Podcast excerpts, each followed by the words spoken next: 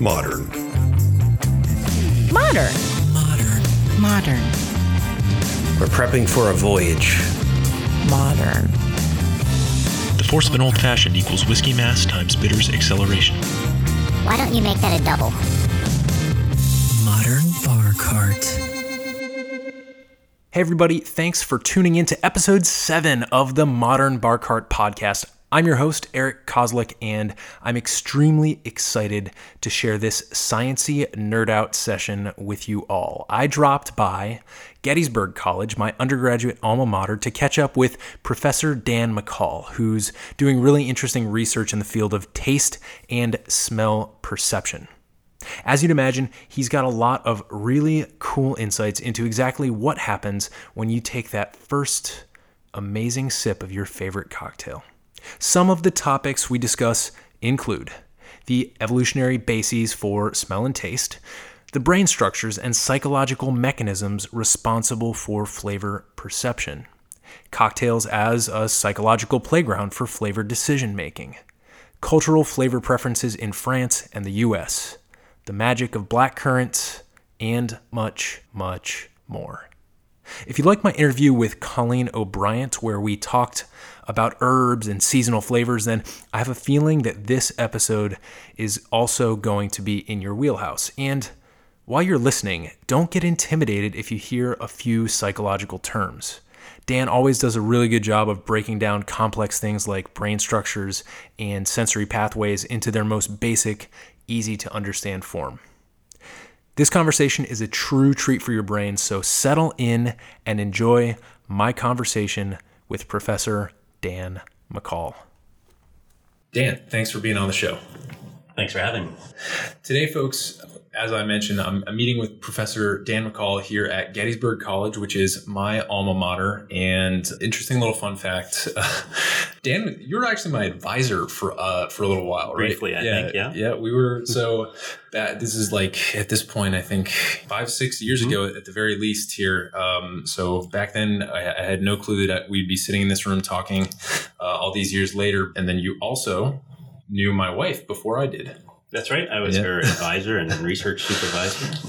Yep. So Professor McCall is somebody I immediately thought of when I wanted to do a, an episode on flavor and how flavor works and and how we can use it to enhance our experience as home bartenders. So, can you just give folks a little bit of background about who you are, uh, for maybe why you're interested in flavor, and maybe some of the more technical things that you do with flavor on uh, a daily basis?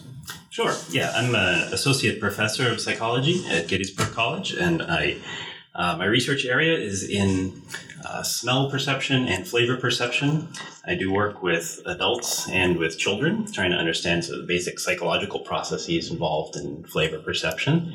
There's a lot of multidisciplinarity in, in flavor perception research. There are people who are chemists and people who are physiologists and biologists and geneticists even. But my approach is from the, the position of a psychologist. So I'm interested in the sort of behavior and the decisions we make um, in normal eating and drinking behavior. Great. Can you maybe give folks an example or two of the things that you're working on right now or that you've recently published? Sure. Um, some of the work that we're doing now has to do with um, the associations we make with smells and with flavors. We are not great at, at identifying odors by name. One of the weaknesses of human olfaction is that if I give you odors to smell and I ask you to identify them, we're pretty terrible at coming up with the names of what those are. But one of our strengths is that we're good at making associations between odors and other um, sensory systems. So odors are strongly linked with, for instance, visual experiences, textures, um, colors. And so we have a line of research where we're looking at how do children and adults make associations between odors and various other visual properties. So for instance, you might do something like present an odor to a child and ask them, which color does this smell like to you? And kids, you know, the question sounds weird, but kids will give you an answer to that. They'll you present them with something that's even non-familiar to them. You give them an odor of like a lavender, which kids don't really, kids in America at least don't really know very well. And they won't pick purple, but they'll pick green to go with lavender because they recognize it's sort of a plant smell. So we have a, a, line of research where we're looking, we've tested kids in France and the US, and we're looking at cultural differences in that and developmental differences over time and how that kind of association process changes. That's great. Wow. So, obviously, some really interesting research going on here, trying to tease out some of the relationships between flavor and the mind and, and how that influences our daily feelings and activities. I want to jump in here, maybe as sort of like a foundational discussion we can have. You mentioned you do olfactory and flavor perception research, and olfaction is basically the, the human smell system. And I'm hoping that you might be able to speak for a little bit on how those two are related, and maybe as that pertains to two pet words of mine taste and flavor. Sure, exactly. Well, um, I think I'd first distinguish between taste and smell. And when we use the word taste, we're referring to the what happens in the tongue, the basic tastes.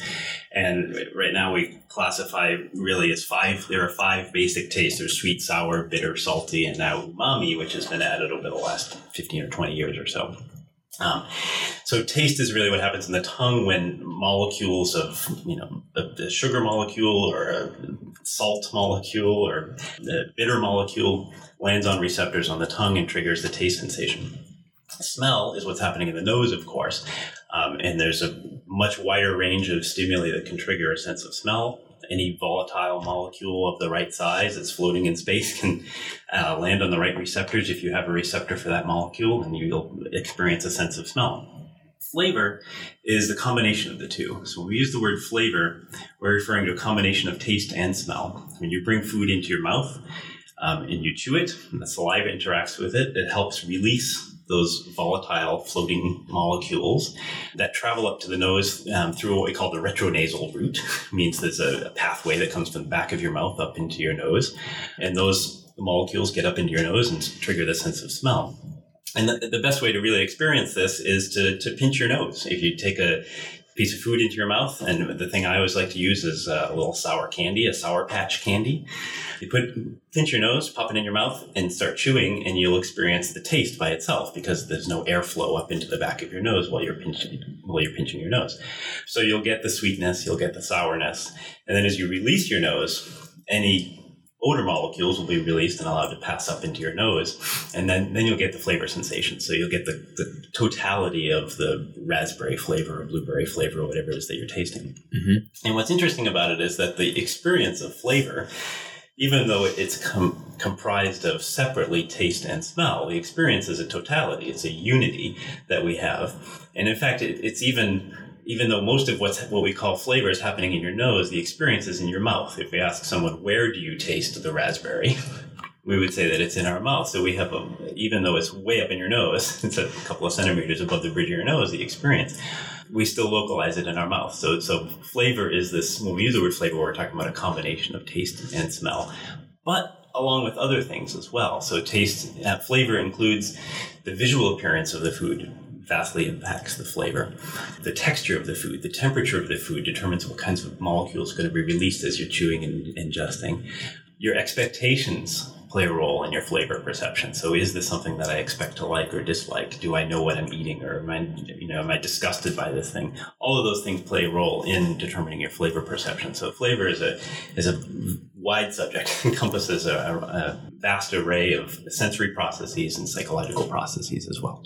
That's really interesting. I, I like one of the things that you said early on was that I guess flavor perception is tied to other senses. So, like when you're when you're asking a, a child to to put a, a color onto a, a uh, an aroma, perhaps. So, does that is that maybe also one of the reasons why you know even though a lot of flavor happens in the nose, mm-hmm. uh, is that maybe why it's also possible that we get that in the mouth? Is that is the is the aroma getting tied to the physical sensation of the food in the mouth and the and the taste? Is that maybe what's happening or is that part of what's happening? Sure absolutely and especially with familiar foods.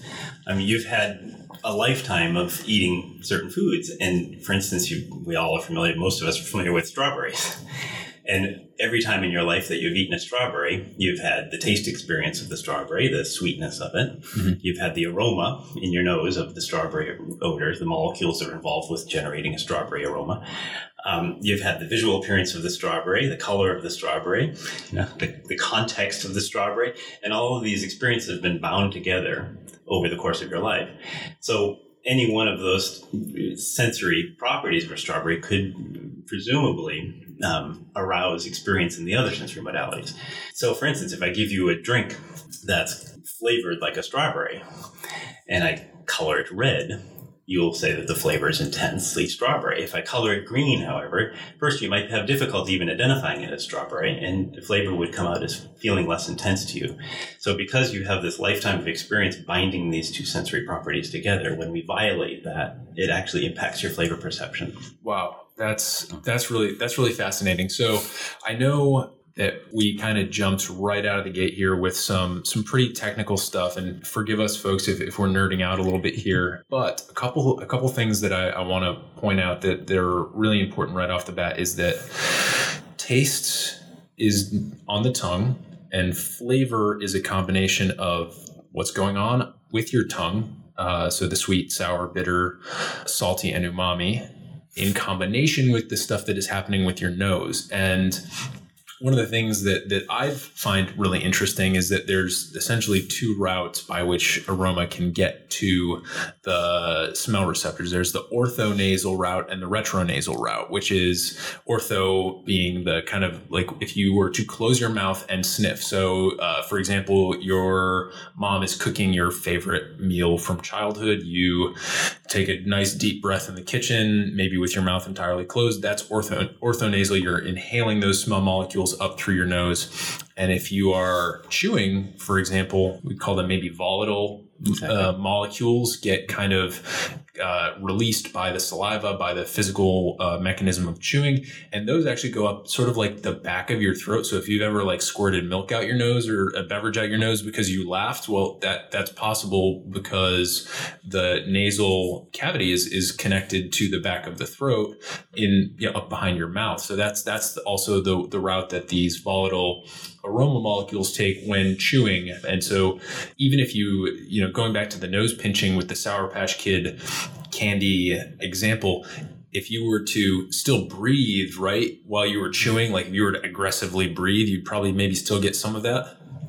Exactly. If you, um, well, you've all had the experience of if you uh, have a serious head cold and you're congested, you feel like you, people say, I can't taste. In fact, you can taste, you just can't smell. So, because you're congested, you have the same blockage of this airflow from the back of your mouth up into your nose. You can simulate this by pinching your nose, but you can also simulate by just not breathing. So, if you take food into your mouth and don't exhale, right, try try to block your respiration as you're chewing, you'll have the same effect where you won't experience the flavor. But then if you exhale through your nose, it will you'll have the experience of drawing these molecules up into your nose and have the, the smell experience that goes along with it. Sure. And I think and maybe we'll come back to this, especially because I believe you have, uh, you know, you mentioned that you're, do, you're doing some research with French children and versus, you know, American comparison group. I'm pretty sure the first guy to really document this was a, was a French guy, right? Um, Savarin. That's right. And it, there's a really great book, and we're going to hit some texts here for, for folks who are interested in flavor perception. But this one's uh, probably the seminal work in uh, flavor perception in terms of when it was written was something called the Physiology of Taste right, yeah. or Meditations on Transcendental Gastronomy. So, kind of a, a weird long book title, uh, but it was by a French guy who, uh, in the 1700s, I believe, right around the time of the American Revolution and even up through the French Revolution, this this gentleman was collecting some observations that he that he had on how flavor worked. And this was interestingly enough around the same time that the restaurant became a thing. So it was a really interesting time in terms of uh, what was happening with flavor in Europe and uh, you know that that is the text that kind of started this observation and research going. So today, obviously, with the experiments that Professor McCall is uh, describing, we're obviously a lot more sophisticated and we're we're doing more interesting things. But um, this has been a, a serious area of inquiry for a while. So hopefully, what we're going to do in this episode is as we discuss more about flavor as we build on the foundations that we just kind of uh, set up here, we're, we're going to talk about ways that you can use this understanding to enhance your own home bartending game. So that's kind of the overall goal today. But now that we've talked about tastes and flavors, I'm hoping that we can get as far into the weeds as possible without actually using too too much psychological jargon because uh, it's when it comes to brain uh, brain systems it can get I, even I get really turned around when we're talking mm-hmm. about that. So is is there any way that you know you can take us a little bit farther into flavor perception while keeping us still like on the on the path? Sure I'll need the brain a little bit, but I'll go gentle. so, um, flavor, as we said, is a combination of taste and smell. And if we, we can follow those two, sort of physiologically follow those two systems in the brain a little bit. Taste starts on the tongue. The tongue is bumpy. Those bumps are called papillae on the tongue. Um, and those are not the taste buds. We usually re- often refer to them as taste buds, but they're not the taste buds. The taste buds are on those bumps. And you have um, upwards of 50 or 150 per bump. And the taste buds are the things that do the reception. So when you, for instance, ingest something, a, a taste molecule of sugar, for instance, um, the taste buds have taste cells on them. Those cells have little receptors, and I think we think of them as a lock and key type system. So the receptor is sort of a lock. The sugar molecule is the key that fits that lock. And when the sugar, sugar molecule floats by in some saliva and lands on a taste receptor, you have the experience of, of sweet. And the taste of sweetness works that way, bitter works that way, um, umami works that way. Sour and and salt work a little bit differently. There aren't locks and keys for that. Those molecules go straight into the cells and cause activity. But it's similar in the sense that you have the molecule floats by and you get a, a signal, and that signal gets sent back to the brain and there are a couple of structures in the brain along that pathway, but there is a taste pathway in the brain that's responsible for those signals. And when we get back into what they call the taste cortex in the region of the brain called the insula, there are different clusters of cells that respond to the different tastes. So you can put an electrode, usually in an animal, not in a human, electrode in the right region of the of this uh, part of the cortex and you can find a cluster of cells that responds best to sweet taste. So you put sweet taste on the um, tongue of a mouse or a rat, and you can find neurons that are active, selective to just sweet. So we think that's the region of the brain that's involved with detecting tastes. Um, smell also has a sort of a lock and key system, except um, whereas in the tongue you probably have 40 or so different locks for the different kinds of molecules that you can taste. You have 30 different molecules for uh, 30 different kinds of locks for bitter molecules, um, and a couple for sweet, a couple for umami. So upwards of 40 or so different shapes of locks in the tongue. In the nose, you have uh, over 400, so 450 to 500 different shapes of locks in the nose that each are responsive to different shapes of different molecules of things that we can detect. And of course, there are way more than 450 different kinds of molecules that you can detect, or aromas are vastly more complicated than that. But each receptor can receive different kinds of molecules, but it's all based on shape. It's a lock and key system. So when the right kind of molecule lands on the right kind of receptor, you um, send a signal up into a region of the brain that's right above the nose called the olfactory bulb. And that processes the signal and sends it back to other regions of the brain. There's also a smell cortex region of the brain that helps us identify smells. But what's interesting for flavor is that there's a further structure. If you look deeper into the brain, further upstream from this signal, this pathway, there's a region called the orbital frontal cortex in the frontal part of your brain, sort of behind and above your eyes. The orbital frontal cortex brings signals from different parts of the brain together. So there are signals that come from the taste cortex and signals that come from the smell cortex and signals that come from the vision system, the visual system. And they all come together in this region called the orbital frontal cortex. And we think that's where flavor perception happens, is that the, it's this unifying of these signals from these different systems. Um, so if there's a flavor section of the brain, that's probably where it is. Okay. Really, that's really interesting. One of the things that I've heard about the brain, and I know it to be generally true, but I wonder if there's any connection with what you're between what you're saying and the fact that the brain, kind of the human brain anyway, is the result of you know, as we know, a lot of uh, millennia of evolution, but it started. I hear that the the back of the brain is usually referred to as the re- reptilian brain. The middle of the brain is the mammalian brain, and then um, maybe the the frontmost parts of the brain, uh, probably including the orbital frontal cortex that you're referring to, is the human brain, I guess, uh, that evolved, you know, especially in primates and humans. Is there any connection between the functions that different parts of the brain, the brain play in the flavor or taste perception process and where they're located? In terms of how primitive they are? Sure. Um, the taste areas tend to be lower level, probably more primitive. The smell areas also are for sort of primitive mammalian system. Um, and certainly the orbital frontal cortex is, since we usually when we refer to the frontal lobe, that's most developed in humans. Um, and so that's going to be the more complex part. There are other species of animals that have more brain space devoted to different parts of the system. So, for instance, dogs have more brain space for smell. Um, they also have many more receptors in their nose than we do, um, by a factor of 10 or so. So, you know, certainly most organisms, lower organisms, can taste and can smell.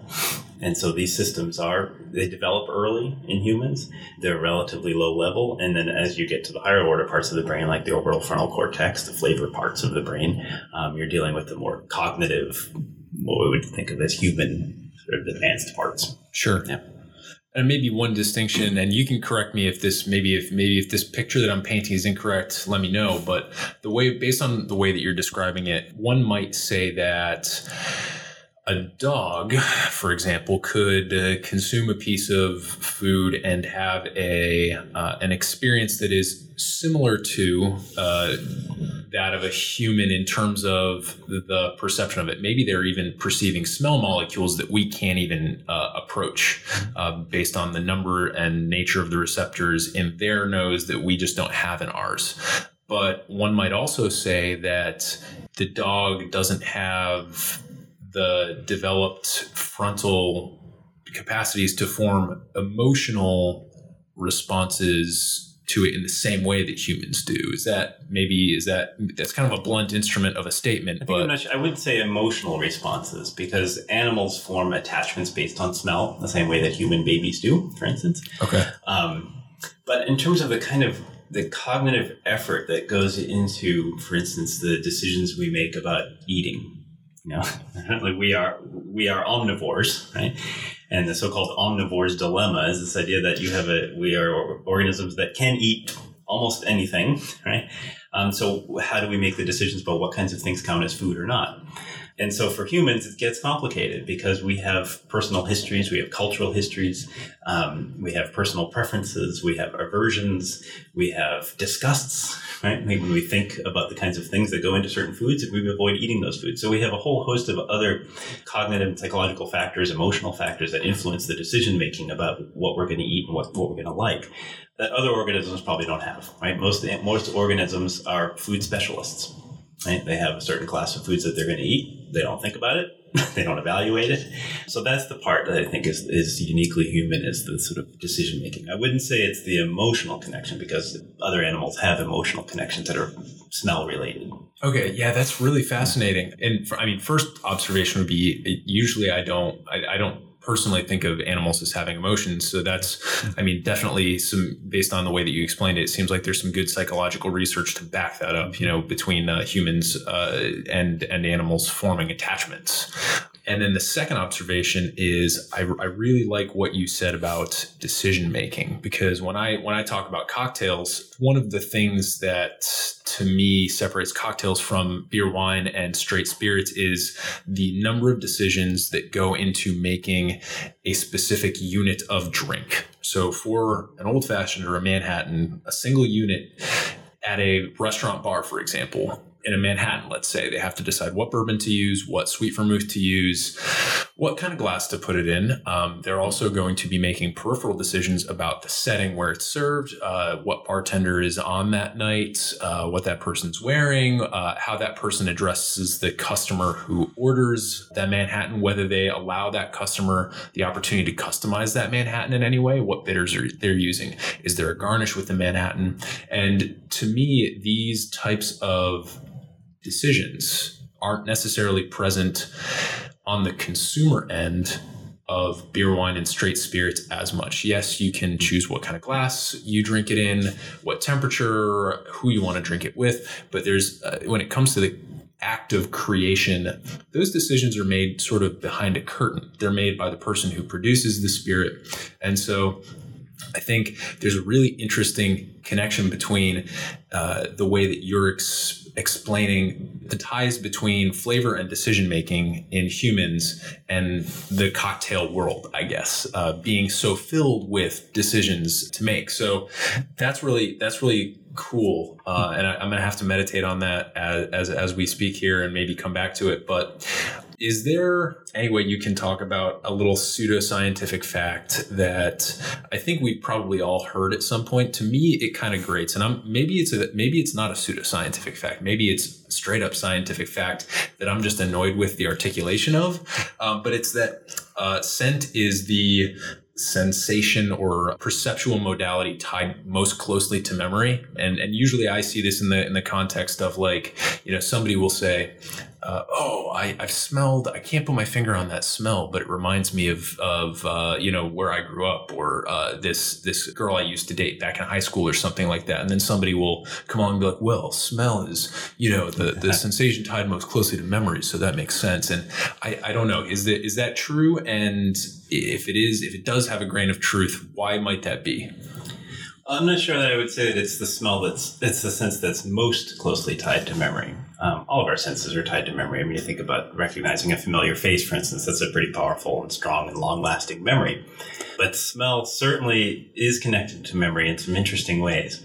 This idea is often called it's called the Proust effect, named after Marcel Proust who describes his experience with the, the smell of baking madeleines as evoking a very powerful autobiographical memory of being in his grandmother's kitchen as a child. And so, you know, we know that odors do evoke these kinds of strong associations with our past. I think I said this earlier that, that we're, we are not very good at naming odors. So if I give you even familiar odors and ask you to name them, I do this in my classes all the time. I'll bring in a set of 10 familiar odors, things like ketchup and Tabasco sauce and soy sauce and th- chocolate and coffee, things that people generally know.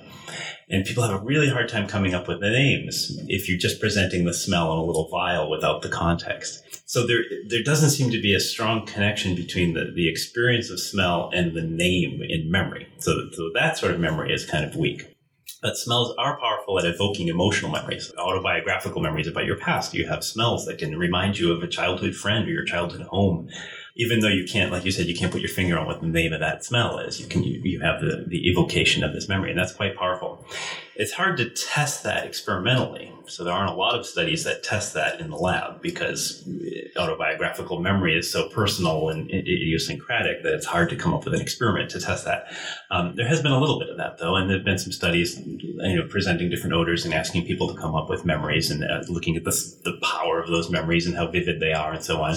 Um, I recently read a, a, a, case study of someone who was having uh, surgery for epilepsy and they stimulated as part of the surgery stimulated the amygdala and the amygdala in the brain is an emotion center in the brain. And the woman had an intense odor memory evoked as part of the stimulation in the brain. So there's some interesting little approaches like that on this.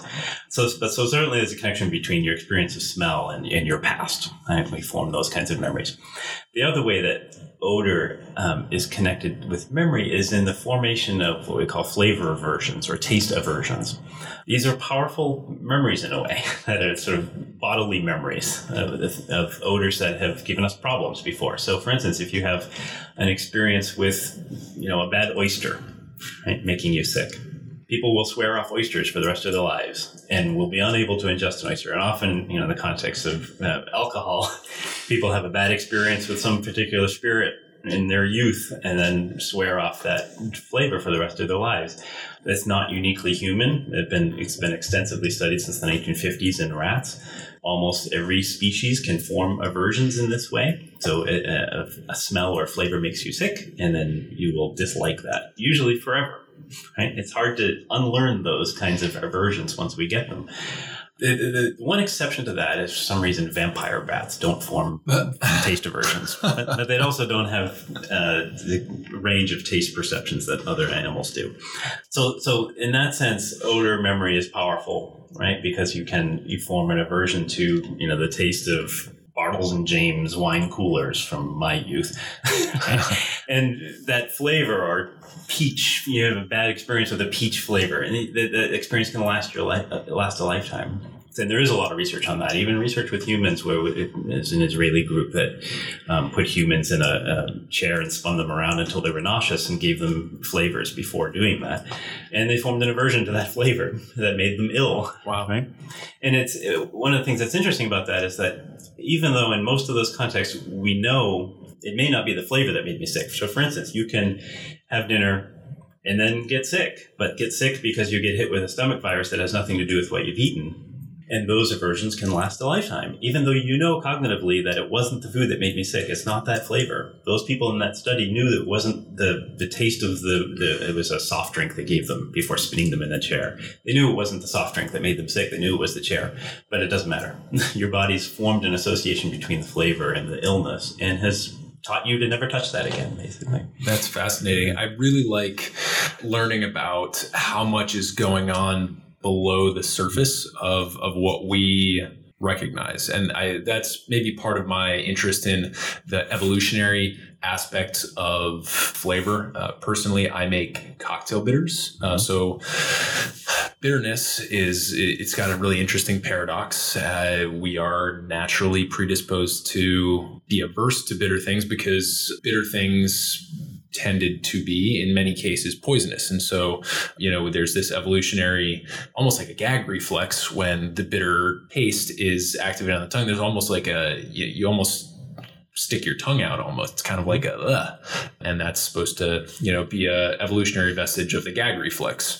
And it's interesting that there's also kind of a flip side to it where we kind of even crave bitterness because you know there's been a lot of speculation. Do we crave bitterness because there's some essential nutrients in there? Maybe. I mean bitter things have been used for medicine for centuries. We don't always understand the mechanisms behind it perhaps but uh, you know certainly bitters have been a, a folk medicine and in, in, combination with other herbs as well. Um, and, and, and maybe it's it's just because they add depth to flavor. I mean as you mentioned it seems like the bitter lock and key mechanisms on the tongue have a lot more variety than some of the other ones. So there's maybe maybe more mm-hmm. shades of gray in the bitterness experience than there are with some other tastes. So I just I really like how much of that is going on below the level of our perception. And I'm curious to know if there's anything any other major things, say when we're sipping on a martini or an old fashioned, that are going on behind the scenes, behind or beneath what we can actually what we're actually thinking about that are big players in the flavor experience.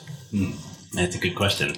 The, the the bitter part is interesting, right? Because we, you're right, we are sort of evolved to reject bitter things because bitter usually indicates toxicity, right? And so it's your body's mechanism for avoiding poisoning. And the gag reflex and the spitting out, I mean, that's part of the mechanism to keep the toxin out of your body, right? But at the same time, people grow to like that flavor, right? Like some people don't put any sugar in their coffee because they like it. I have relatives in France that eat yogurt without sugar. Some people put pepper in their yogurt, right? So that that's more sourness than bitter, but it, but it's the same thing. That sour is a similar taste that is we've evolved to detect because it indicates spoilage and mm-hmm. decay. Mm-hmm. So your body wants to reject these things, but yet we come to like them. And there's been some writing about that. There's a um, guy named Paul Rozin at the University of Pennsylvania that's done research on this and, and has proposed that the, the idea of benign masochism is underlying this. And he proposed this in the idea of uh, why we like spicy foods. Right? For the same reason. I mean, spice, it, intense heat from peppers is painful. And usually we reject painful things, but yet we like negative stimulation in the case of horror films or roller coasters. We like to be scared. So, so we embrace these things that are a little aversive in contexts in which we can control them. And what, what did you call it? Benign masochism? Benign, benign masochism, yeah. So it's a sort of masochism, but it's benign because we know we won't come to any harm. And so when we're adding bitters to our drink, we know that even though there's a taste of bitterness there, it's something that's that, that's not really going to hurt us. We know it's truthfully not going to hurt us. I- there are people, however, who reject bitterness more strongly than others. Um, and some of that has to do with genetics. So there are genetic differences in the, in the makeup of your, of your tongue, the kinds of receptors or kind of locks that you have for bitterness in your tongue. There are individual differences in that. So there are people who are strong bitter tasters um, that will reject things like bitters in their cocktails or coffee without sugar, broccoli, um, Okay. Brussels sprouts, those kinds of things. Is this maybe tied? Is this tied to the cilantro gene, or is that something? No, that's a different one, yeah. Okay, I, I I only ask because my mom is one of the cilantro gene holders, which means maybe I'm a carrier, uh, and I really love it, but I can't use it whenever I cook for her because she just won't. She won't get anywhere near it. But yeah, so I I think some a few takeaways. There are so many things going on below the level of our perception that are really important during the experience of, of a of a drink or, or a food. But yeah, I mean, this is a home bartending podcast, so we'll, we'll focus on on the on the, the drink aspect. So, mm-hmm. a couple terms that we've dropped. we'll start with benign masochism, the mixing of pain and pleasure, aversions that have been developed over the years or perhaps early in life that a person carries with them for a long time. I think the flip side of that coin would be flavors. Uh, maybe not obsession would be the wrong term because that's a little bit different. But like, what would be uh, affinity? Yeah. It would be, kind of that'd be the, uh, the flip side of aversion We usually use preference, but preference. yeah. Okay. So we've got aversions, we've got preferences, we have weird things like benign masochism. So when you're setting up a home bar, a lot of these things for you are going to be kind of assumed. You know what you like, you know what you don't like. On the other hand, when you're entertaining folks, you don't necessarily know what people are going to walk in the door to your home bar liking, not liking. Uh, you don't know if somebody had a really bad experience with gin when they were in college. And these are all things, these are sort of the perils. I guess the flavor perils of home bartending. And I don't think that necessarily it's a useful or good approach to go around worrying about if somebody's going to walk into your house and not like gin or not like tequila or you know not like X. But I think a good rule of thumb, a good practical uh, thing to do might be to understand that you should probably have something beyond whiskey or beyond gin on your bar cart to cater to folks with different flavor preferences. And I think some of the best bartenders out there, going back to that uh, that ideal bar experience that I was using to give examples of the different decisions that are made when we're when we're producing cocktails. Some of the best bartenders out there will actually have some conversations with folks about what they like, what they don't like. And uh, to me, whenever I've had those conversations, I've almost always had a- an incredible drink that, that I can remember. And so that might be a good access point for, you know, if you're entertaining, if you're, you know, if you've set up your home bar and you're entertaining and you're you're trying to take into account other people's flavor preferences, maybe a good rule of thumb would be to try and have some conversations with folks about what they do and don't like because even the most basic conversation is going to reveal something to you that you might be able to use to make that experience more pleasant for them. Is that is that fair to say? Sure, absolutely. Yeah. Sometimes we take the alternative approach when we host at our house. I'm married to a French woman, so we often follow the French model, which is you determine what the aperitif is going to be that night. so when we invite guests to a dinner party, we have a new cocktail we're interested in trying out, or we just got back from Venice, so we were into spritz for a while recently. So we Oh, had a dinner yeah. party, and tonight we're having spritz. so, and and I, you know, I think there's a balance of approaches because on the one hand, you want to cater to the person and they cater their taste, but people get entrenched in their own taste preferences, and you know, tend to not veer away from that very much. Whereas, you know, it's nice to introduce people to new things as well. So I think, you know, tonight we're trying this cocktail. Let's see if we like it. you know? Yeah, I like that, and, and personally, that's that's where I'm at. I, I would, if I have a problem with alcohol and cocktails, the problem is not that I enjoy drinking or being drunk or intoxicated. It's that I am so curious about the flavors that are going on that mm-hmm. I, when I tend to overindulge, it's because I want to keep trying things and keep tweaking things. And so I'm with you on the like, let's try the new thing. And, and here's the aperitif of the night. So first question is, I'll, I'll, I'll state both questions here and hopefully you can answer them one by one. What is this? What is spritz so that folks at home know? Cause I, I think this is a great, a great cocktail that I definitely want to mention here. And two, do you tend to notice, you know, you said you just, you spent some time in France, you, you're married to a French woman and it seems like there might be some cultural differences between the approach to flavor and food and drink. And I, I think listeners would probably be interested in knowing what those cultural differences might be. Sure. Well, the spritz, first of all, is a um, Venetian sort of summer cocktail. It's um, I'm not going to remember the proportions, but it's prosecco with either aperol or campari, and uh, what else is in there? An orange slice and some soda. Mm. It's usually with with ice as well, but not always.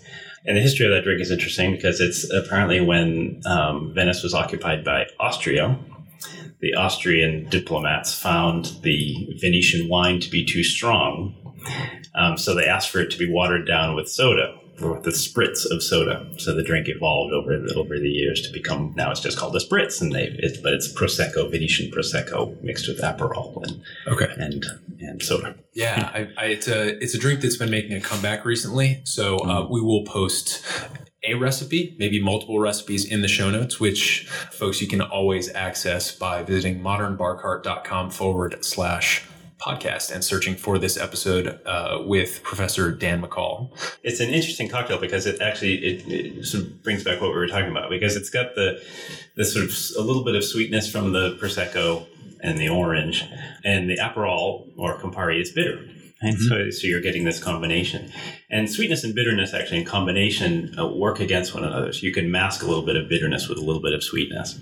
So it, it, sort of brings together this kind of harmony of multiple different taste systems at the same time, and the bubbles probably help with the aromatics and so on. Right. Yeah. I love I love um, effervescence as a cocktail tool. You know, whether we're talking about a gin and tonic, and you know, putting some lavender bitters as as the topper on a gin and tonic, and the the, the bubbles kind of help you access that a little bit more powerfully. Definitely uh, some good tools.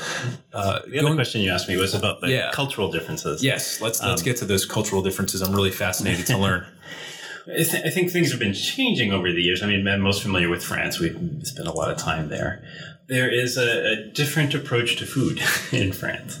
There's, uh, I mean, everybody gets pleasure out of eating in both countries, but there's a, a difference of degree in France. The meal is holy, almost there are some behavioral differences and, sort of practices about the way that people eat. Um, a family meal in France is spread out over a long period of time. Courses are delivered still. I eat at my mother-in-law's house, and she'll have, you know, one course will be green beans. The second course will be a couple slices of ham. Even a very simple meal will be spread out like that over courses. And then, of course, cheese at the end, wine along the way, dessert, which often is fruit and, and, and, coffee. So, so you can have, you know, in an hour and a half, you can have a really simple lunch where we would all pile it all on the same plate. But spread out over courses, it lends this sort of elegance and, and pacing to the meal that really works. There's been some research looking at cultural attitudes toward food um, in different parts of the world. And the same guy that coined the term benign masochism, Paul Rozin, has done some work on this, where he asked people to just free associate. What are the first three words that come to mind when you think of the word food? And he asked people to do this in the US and France, and I believe they did India as well. And they just did a content analysis of what are the words that people came up with. And what you got in France were sensory terms, things like pleasure, names of specific food items. So often bread came up as one of the most common terms. If you look in the US, and most of the sample he tested were college students, I believe, in the US, and the most common terms were not most common, but more common terms were things um, like fat.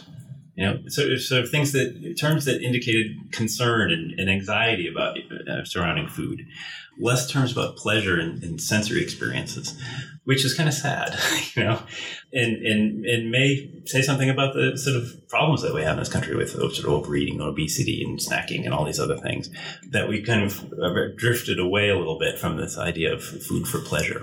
Yeah, I, I, I've also read somewhere that I, I believe the the French are more likely to dedicate a larger portion of their income to hmm. food and eating. You know, not necessarily that. Uh, I don't. I certainly don't think food is cheaper in France or cheaper in Europe in general. But I, I do believe that they, as a as a culture, are maybe more willing to to kind of spend on higher quality food, maybe in smaller quantities. I Um, think it's the you know the presence of farmers markets. They're, they're connected. Um, I've had periods of time that I've, I've spent long periods of time. A few years back, I spent a full year in France, and I noticed that because you're doing most of your shopping at a farmers market year round, your diet and your experience changes with the seasons. You could really see the seasons change in the farmers market in a way you can't at a grocery store. So we knew it was winter because the endives show up, you know, or the, the winter greens show up. Yeah. You knew spring was coming because the food changes at the market. And there's that, it, it's sort of, it makes you more connected to your food in a way that we, I think we lose here when you go to the supermarket and I can get mangoes year round. Right, and uh, certainly, I mean, I'm- I'm speaking to a, a research psychologist here, so I have to drop a, a, a term. I, th- I think that hmm. maybe this is a correlation, perhaps not a not a causation, but I, I one of the correlations that I'm pulling out of what you just said is that in France things were associated with pleasure, and they tended to eat. They tend to eat in a more sensuous and more focused way than I think that we do, or focus might be the wrong term, but a more food focused way, as hmm. opposed to a more means ends way. Like this is hmm. this meal is a is the means to the end of I need calories today, and the correlation on the other side of that correlation is that you you know you mentioned that uh, you know here the words that um, the from the Paul Rozin research tended to indicate anxiety or maybe more just generally less positive emotions about food and, and so maybe what that suggests is that there's a, re- uh, a relationship between the way that we choose to interact with our food and the way that we feel about it. Uh, and I think that's a that's a generous enough or a general enough statement to that, that we can agree that it's that it's true. But on the home bartending front, a simple thing one might do is go to the farmers market and find some herbs for your cocktails.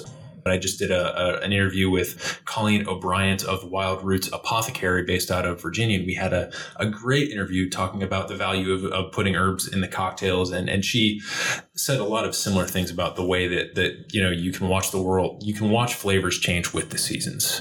Um, she even meant, she even mentioned something about, uh, skunk, uh, skunk cabbage, uh, as being this, you Oh, know, wow. this, this ingredient, maybe not in a cocktail, uh, maybe more, more from the herbalism standpoint, but just as a, a really, uh, sensuous seasonal thing. So really fascinating stuff about cultural differences between uh, how we think of not just food, but also, you know, beverages and cocktails here in America.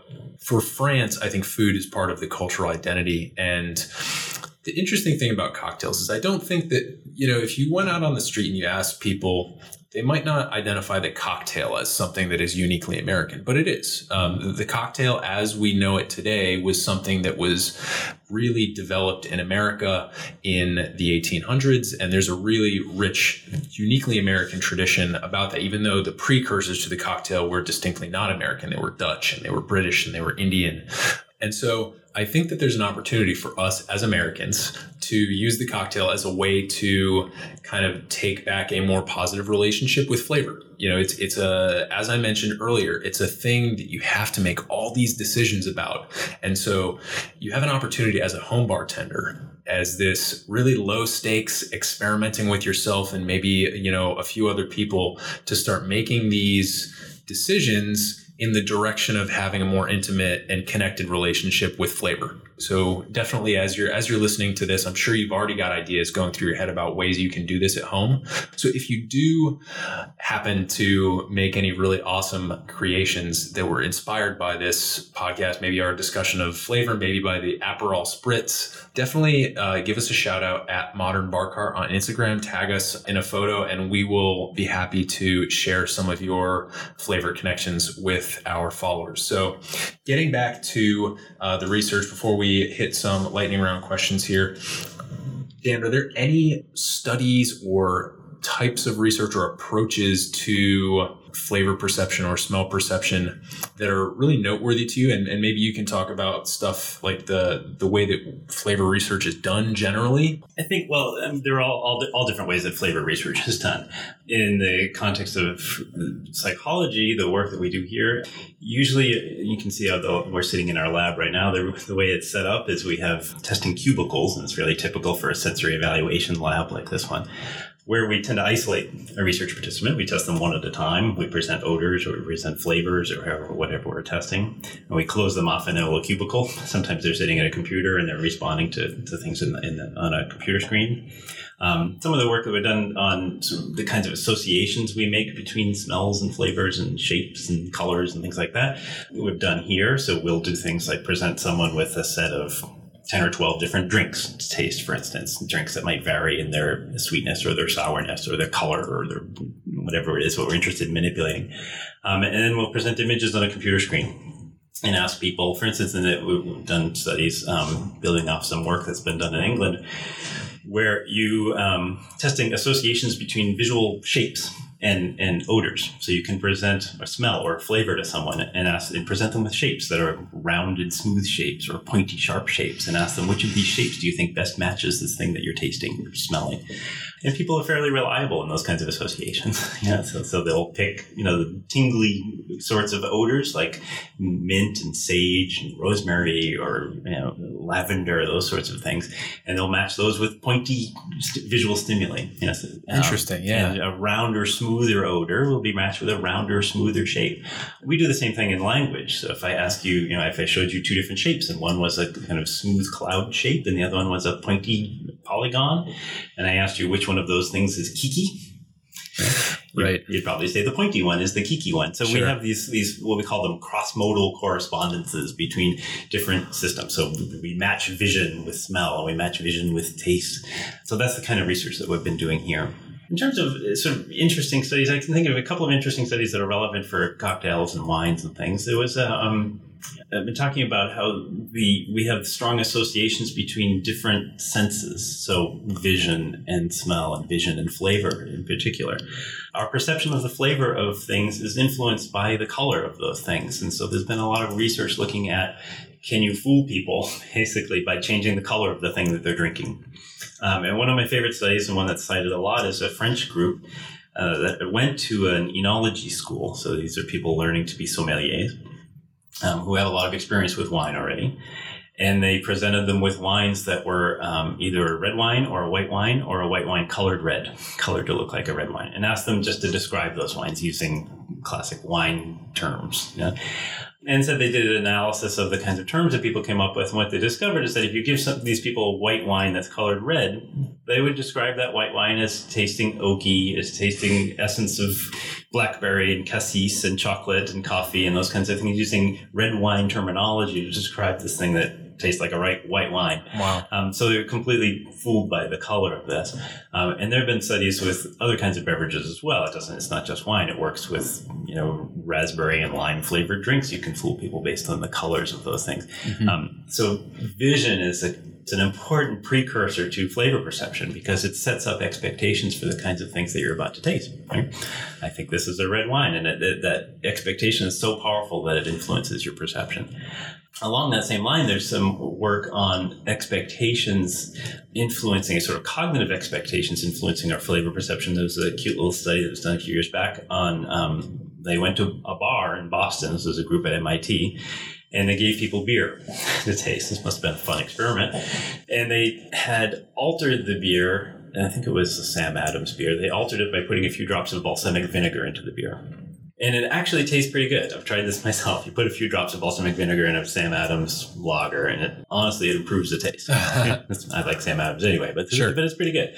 So if you just give this to people without telling them anything, they rate it fairly positively. They like the taste of it, and then they manipulated whether they told them and when they told them. so if you tell people, "Here, I have a glass of beer for you to taste and, and evaluate," I've added some balsamic vinegar to it and taste it and tell me what you think. And people will rate it pretty negatively in that context, right? Because they've got an expectation. Vinegar's supposed to be bad. It sounds terrible. I'm going to, I'm going to dislike it. So they kind of assimilate their flavor experience to their expectation. Hmm. But if you wait until after they've tasted it and then tell them, so I have you taste it, and then I tell you, hey, there was balsamic vinegar in that. Now I want you to fill out your evaluation of how it tasted to you. Right? So you haven't yet evaluated it, but you've already tasted it, and that and I give you that information. Then they liked it. Really? So their their their judgment wasn't affected if they had already had the flavor experience themselves.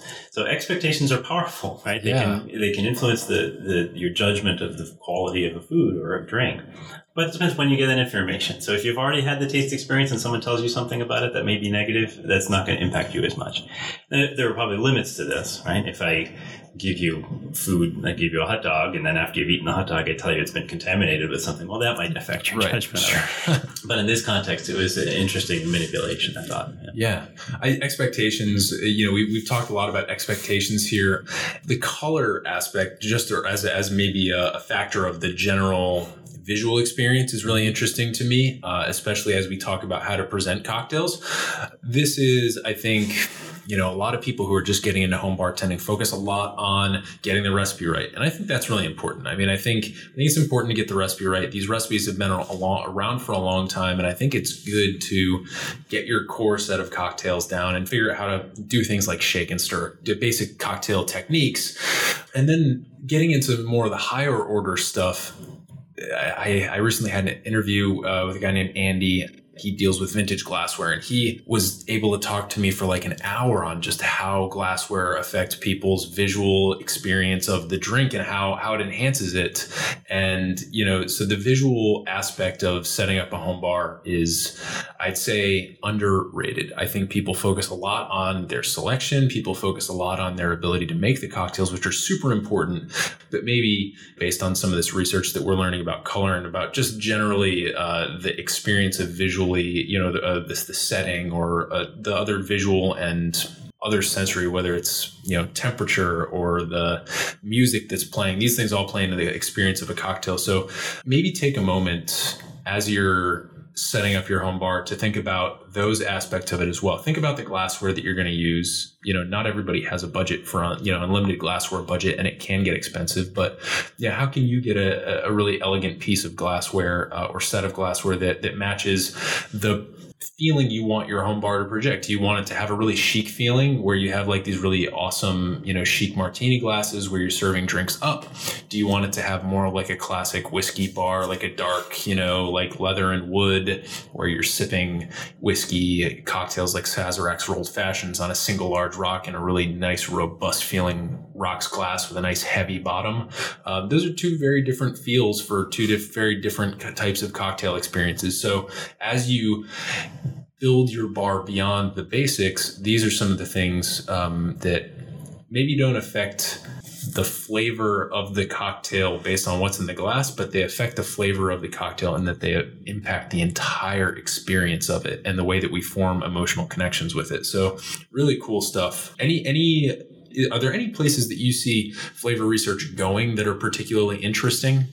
I think there's been a lot of progress lately on physiology of this, and I think there'll be more to come. We're starting to understand the genetics, for instance, of how taste perception works and flavor perception works. And I think one line of research that's probably coming down the line is a better understanding of, of the connection between the molecules that are involved with smell, for instance, and the experience of it. And it's it's it's not it's a tough nut to crack because we have a very good understanding of molecules.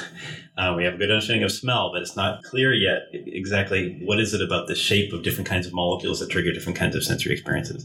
Are there commonalities, for instance, among you know plant molecules that give rise to commonalities in the way that plants smell to us? And it's not completely understood yet how that works. So I think there'll be more to come on in the chemistry of, of smell perception for sure. Um, there's some work on artificial olfaction, artificial noses coming out that I think is interesting. Humans are, we have pretty good noses, you know. For a long time, we thought that, and it's still kind of basically understood that we are organisms that aren't very good at smelling right, compared to other organisms, right? And compared to dogs, as we said earlier. But there's a recent paper that came out that kind of said that that's sort of a myth. And I, is an interesting approach. And we've kind of taken it for granted that, oh, dogs are great at smelling things and humans are terrible.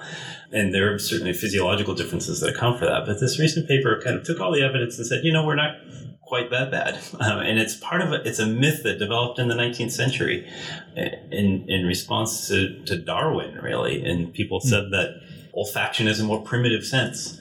And so it makes sense that animals would be better at olfaction than us because we've evolved past that point where we're better at vision. We don't need the lower level animalistic senses anymore.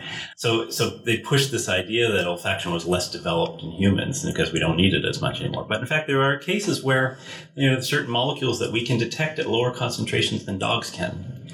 So there, there are some cases. I mean, they're they're rare, but but there Sure. are cases that we can do that.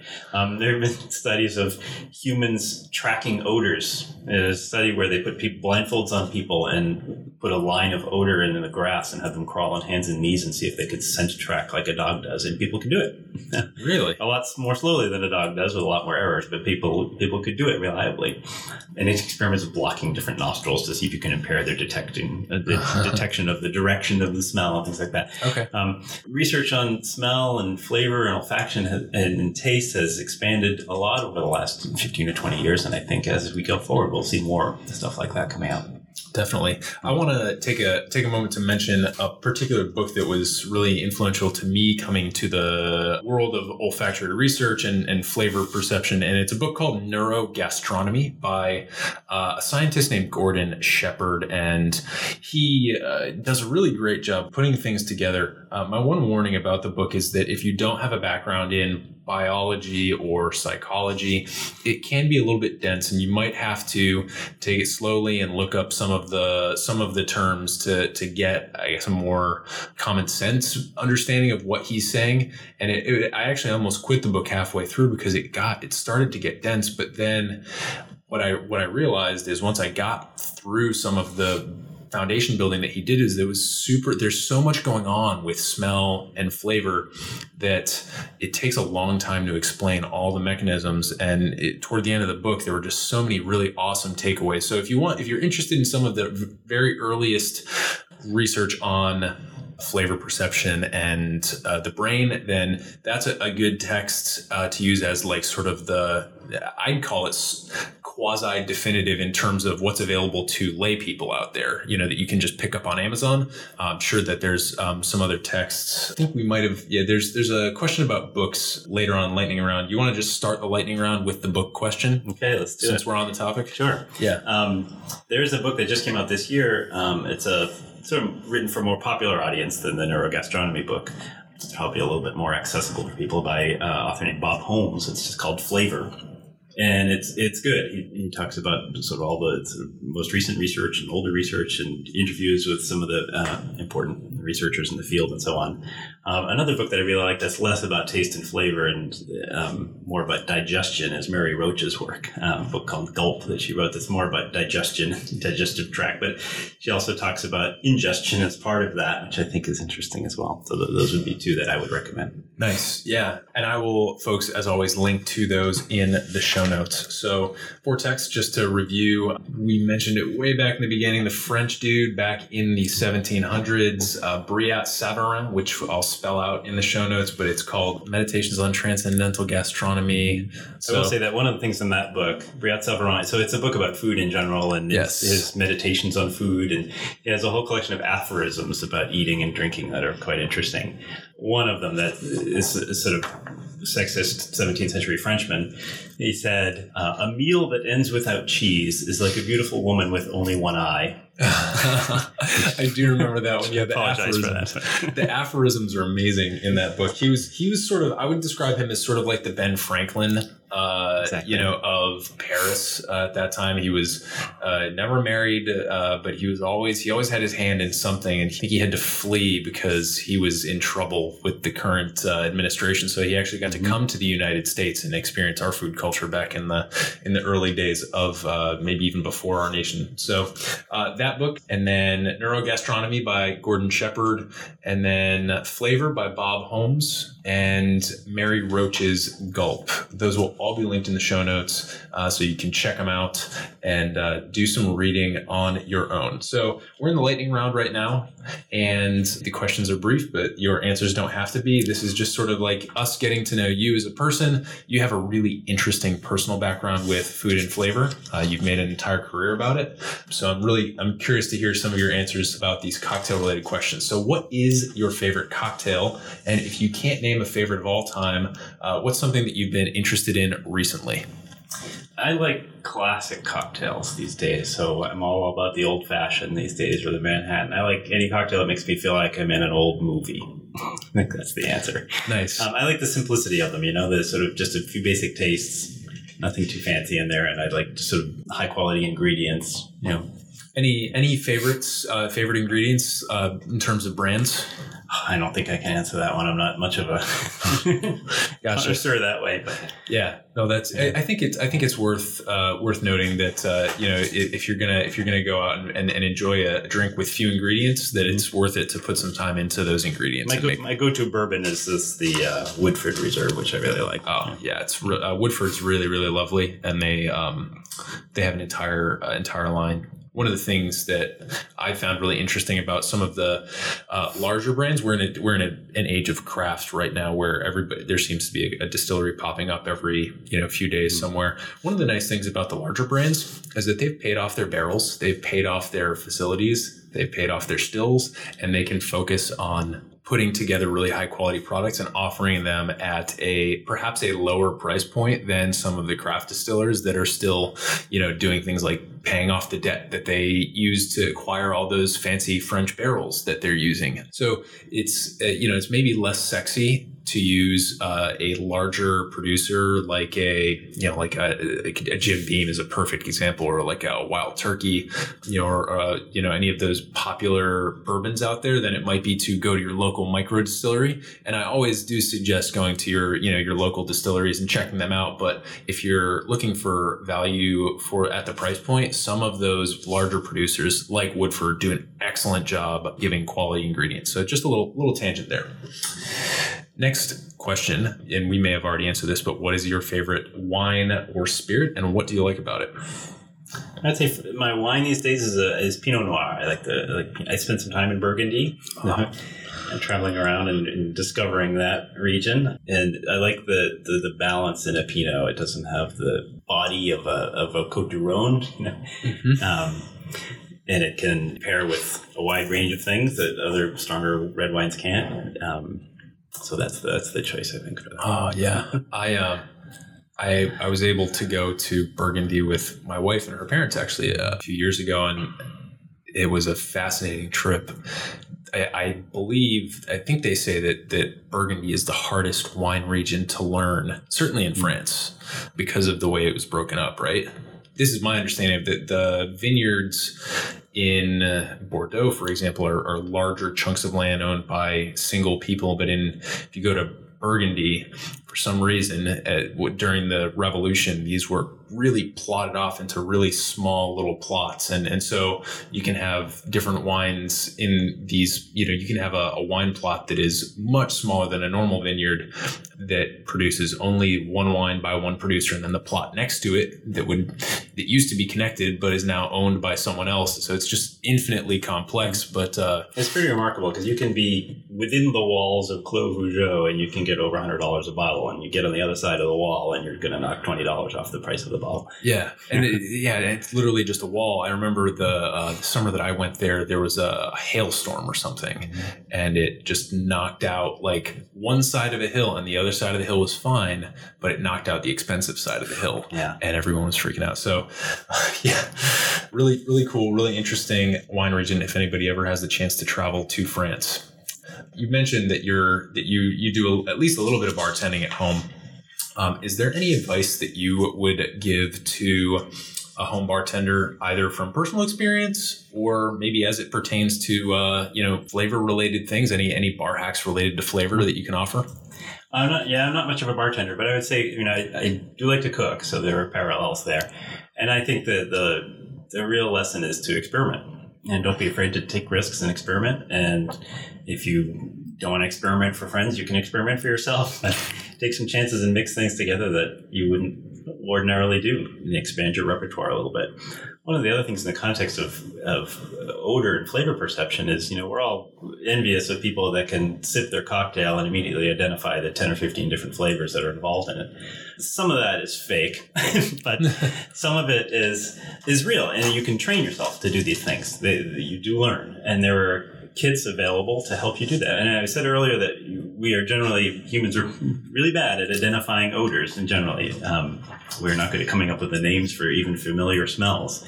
Even though you know you can smell something and say, "Oh, I know what this is. It smells really familiar to me," um, but we would have difficulty coming up with the name but that can be trained. And there are kits. Um, there's a French kit called the Nez du Vin that's available, I think, on Amazon. There's a, a, there are wine aroma tasting kits in English that come with collections of vials of the most common odorants that are aromas that are present in, in most wine varietals. And so you can train yourself to recognize these things and identify them and then train yourself to pick them out of complex mixtures. Mixtures are difficult. Most of the research on picking out components of odor mixtures shows that the even the best among us can only pick out three different components in, a, in an odor mixture if you're mixing smells and flavors together. Sure. But it can be trained, and it can be, you know, and so I think that would heightens the experience a little bit. Definitely. To be able to to pick out components and make a game of that, actually. I, I remember when I was I first got into flavor, you know, in a serious way when I, I was taking a, a, wine class through an organization called the WSET, the Wine and Spirits Education Trust. Uh, great organization, great classes.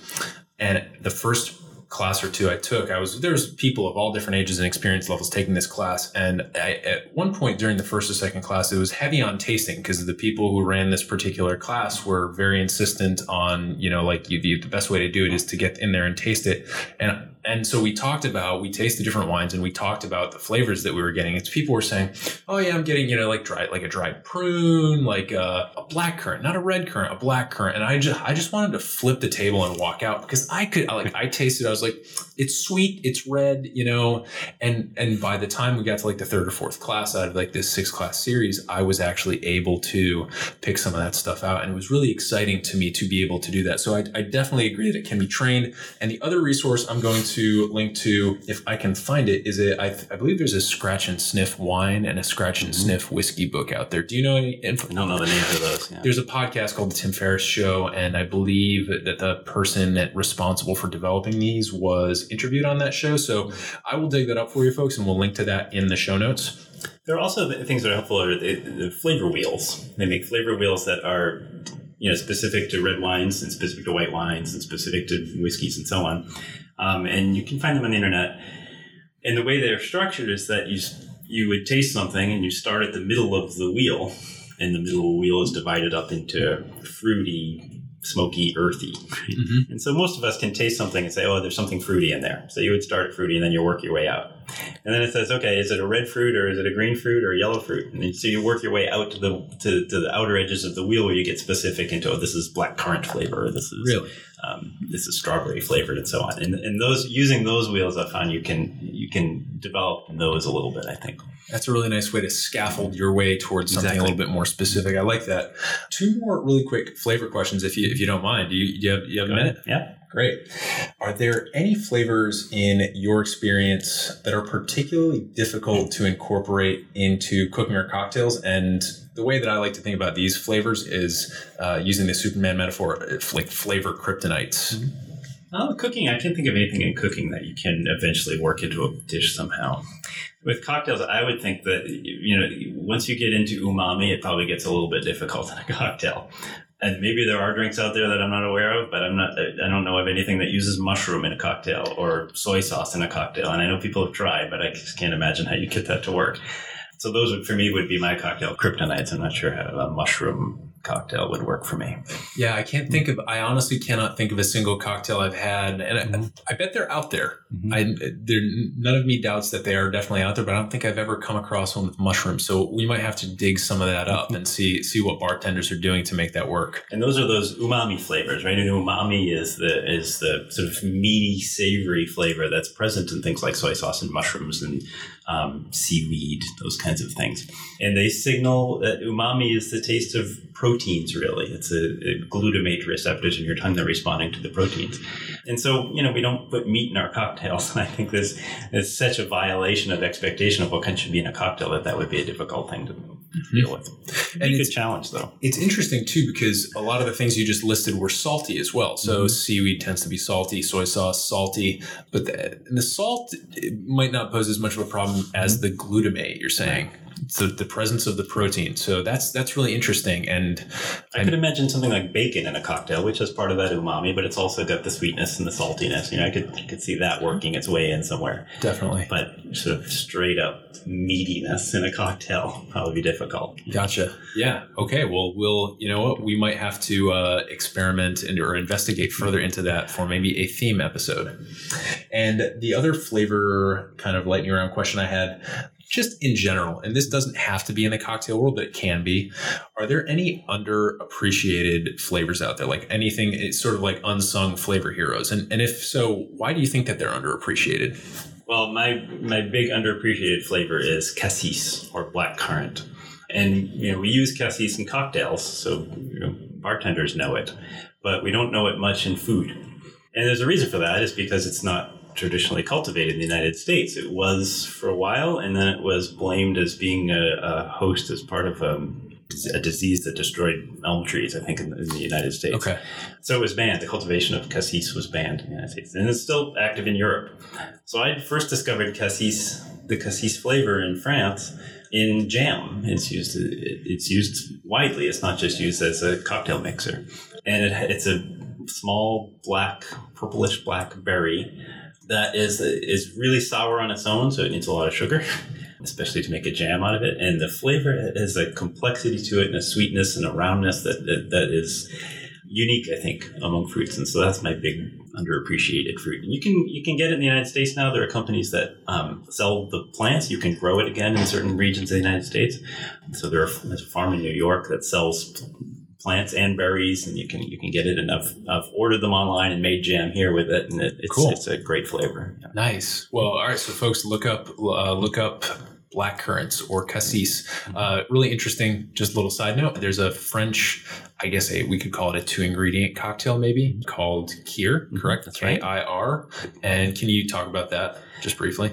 Right, the Kir is named after one of the mayors of Dijon, France. Is uh, Forget his first name, his last name was Kir, so they named this cocktail after him. And it's a white wine mixed with um, cassis liquor, uh, or the Kir Royale, which is even better, is uh, champagne, a white champagne with uh, cassis cocktail and cassis um, liquor in it as well. Yep. So if you can get your hands on a bottle of cassis, they could, they might call it creme de cassis. Then uh, it's a really fun way to, especially as it's getting warmer out. You take a nice, uh, you take a, essentially a white table wine or a white cheap sparkling wine that has a high acidity, and then you add this nice sweet uh, liqueur in there. And what that does is that it provides, uh, as Dan was mentioning, the that really exceptionally complex and round flavor of the cassis or the the, the currant, uh, and it, it uh, supplements that really nice acidity of the wine. It's super refreshing, uh, and it's also a little dangerous. You can you can maybe uh, they, they go down maybe a little bit too easily, but a really fun summer drink for sure.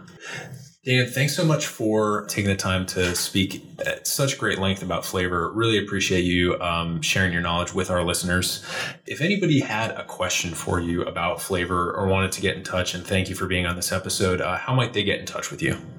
Sure, I think email is best. My email would be dmccall at gettysburg.edu. Great. Uh, we also have a website. If you Google uh, Gettysburg Odor and Flavor Lab, you should come up with our website. Great. And we will I will list both of those in the show notes so you can check out all the great research that's being done here at Gettysburg College, my alma mater. Go Bullets. Until next time, drink responsibly and experiment boldly. Hey, everybody, thanks for listening. I just want to remind you that this episode might be over, but the journey and the discussion are just beginning. If you're excited about the content in this or any other episode, please tell us.